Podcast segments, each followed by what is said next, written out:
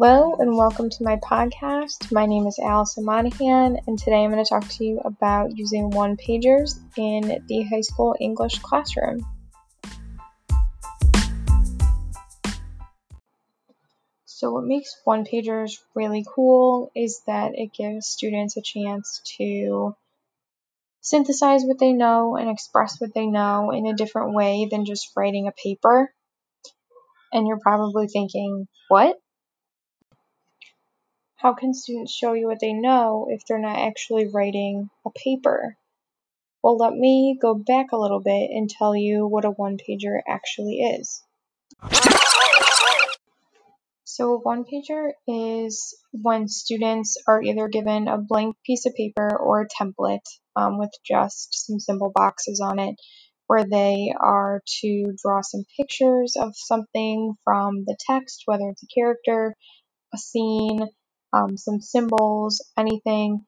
They can include quotes, they can include character names, any key words or phrases, um, as well as different summaries um, that show main plot points. They can also synthesize and reflect on their understanding and their experience with the text. This technique of using one pagers in the classroom allows students to kind of break through the creative barrier instead of just writing down their thoughts in the form of an essay or a short answer response. They're able to express the way that a particular story made them feel, um, express different themes and motifs in the story through drawing. Um, and students that may not be super comfortable with drawing, they're able to do it digitally with a Google slide, or they can print off pictures and include them, or trace pictures. I encourage that as well.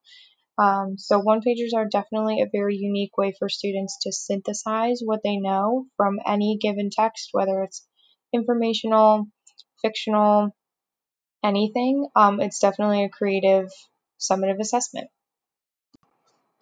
Thanks for checking out my podcast.